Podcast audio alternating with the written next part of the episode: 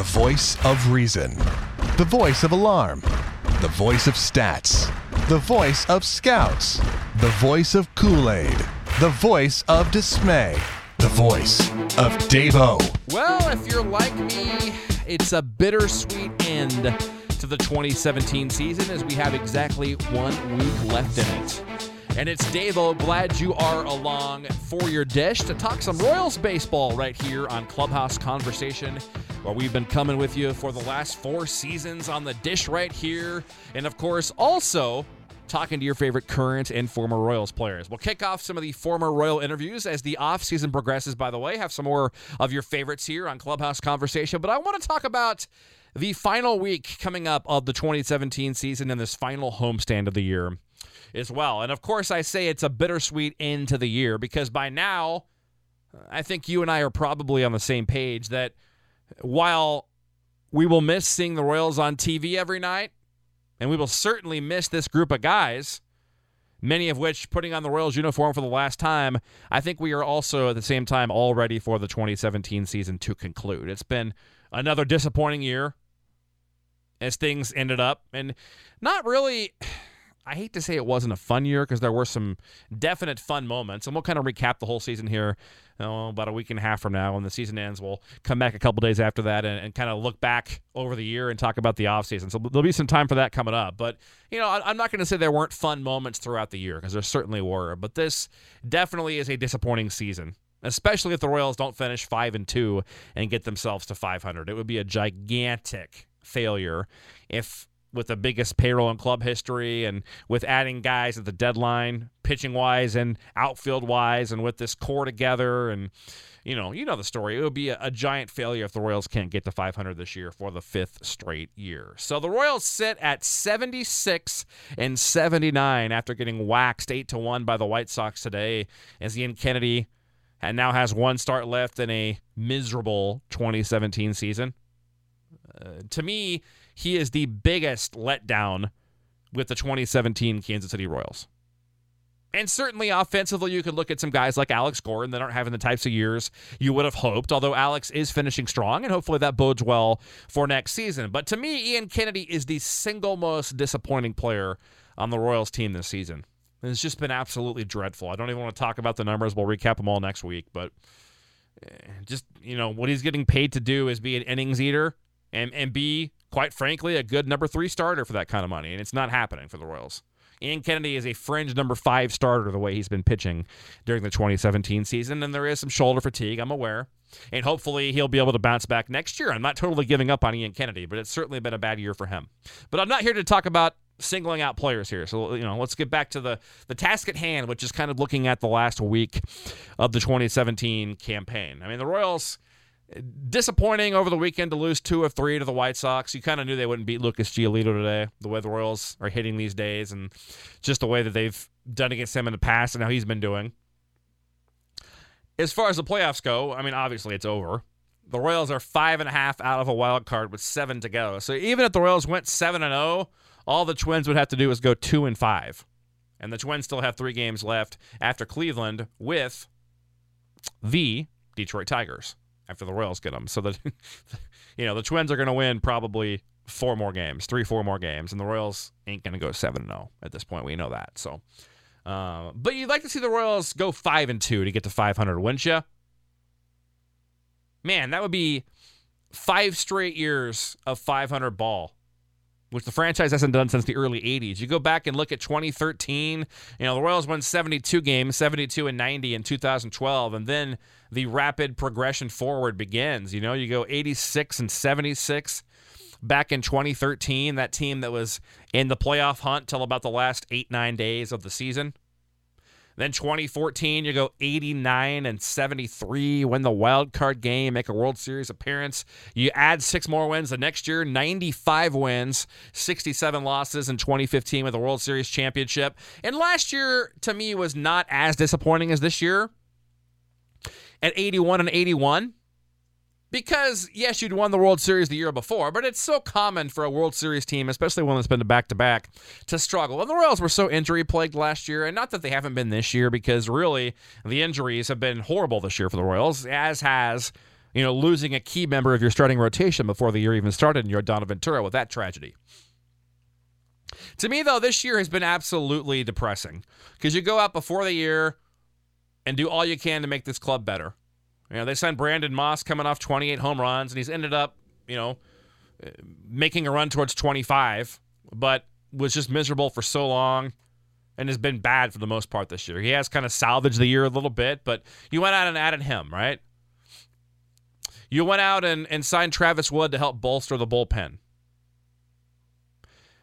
You went out and got Jason Hammel when you had to with the loss of Yordano Ventura. Actually, they didn't have to. David Glass did not have to authorize that, but he did. He was the best available guy at that time. You went out and made trades to get Melky Cabrera and to get Trevor Cahill, who we, who we heard had the third best curveball in baseball, and Fangraphs was all about him. And then we had Ryan Buchter and Brandon Maurer, the closer of the Padres, who throws 98. And you know, you go add all these guys, and you've got guys in final years of their contract, and you know they had a full winter last year to heal after not having the full winter the two previous years, and it's just been a complete debacle this year, and it's too bad.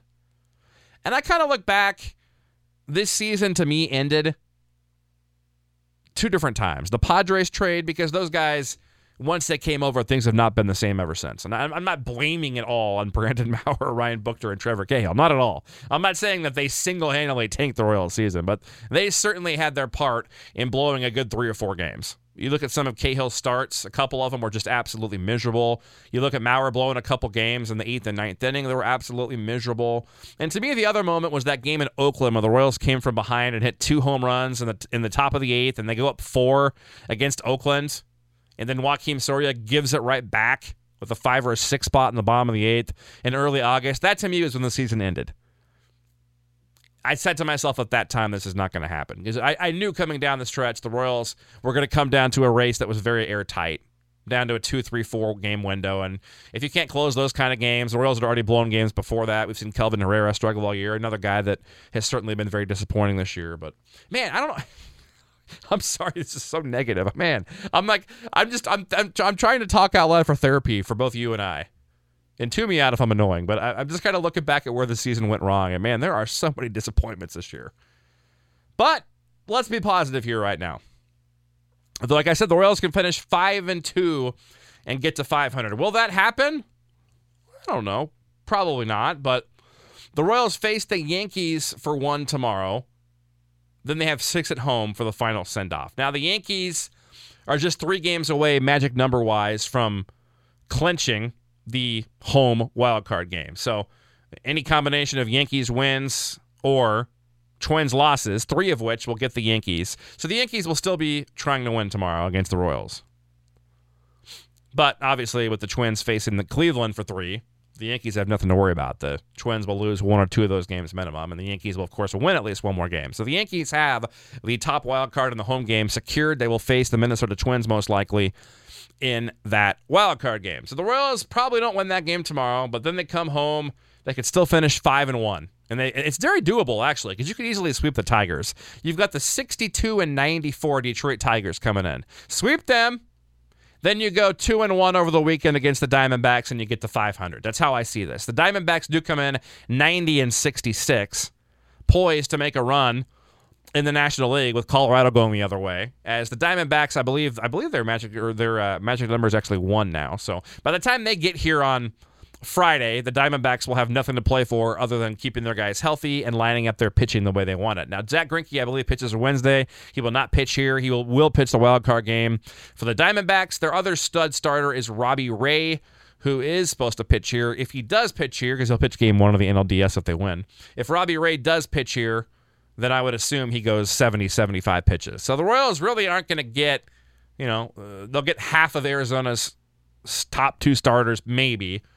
And then a lot of guys not pitching back to back days. They're not going to throw their stud relievers back to back days. They're going to give a day off to Paul Goldschmidt, a day off to Peralta, and all these different guys. It'll be fun seeing the Diamondbacks, though, at the K.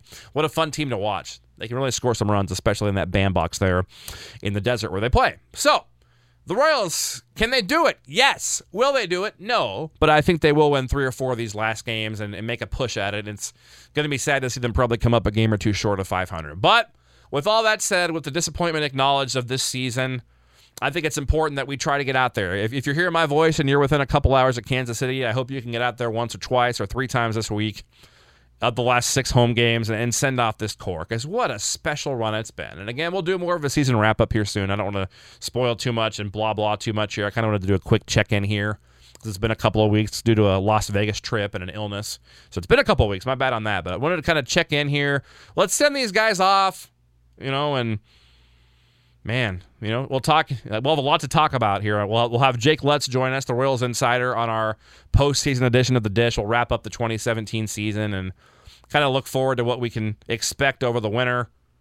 Man, there's so many different variables. What an exciting winter it's going to be. We did find out, of course, throughout this week that Ned Yost will be back as skipper in honor of the final year of his contract in 2018 for the Royals. Hopefully, that means the whole coaching staff, including Rusty, will be back for another season at least. And hopefully, the Royals will be able to bring back some guys to this core. I'll admit that I'm a little horrified with the fact that they're even toying about putting Raul Mondesi in center field so that they can keep Escobar for another year or two. But I will also say I'm not surprised in the least, but I hope that doesn't happen. You hear about this guy's range and elite tools at shortstop. I don't. I'm not trying to be mean here, but I, I don't think Alcides Escobar is worth moving his position and worth giving several million dollars to although Esky again is finishing strong.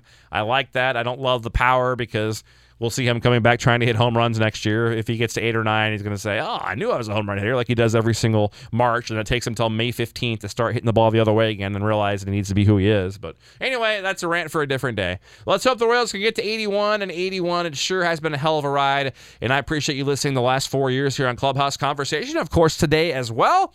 And like I said, we're not going anywhere. There's plenty more Clubhouse conversation. I plan for this website to be here for years to come. So enjoy it. Go back and listen to the archived interviews. Subscribe on iTunes as always, or right here through the website to have all the episodes, both dishes and interviews downloaded into your iTunes. And there will be some former player interviews coming up throughout the winter.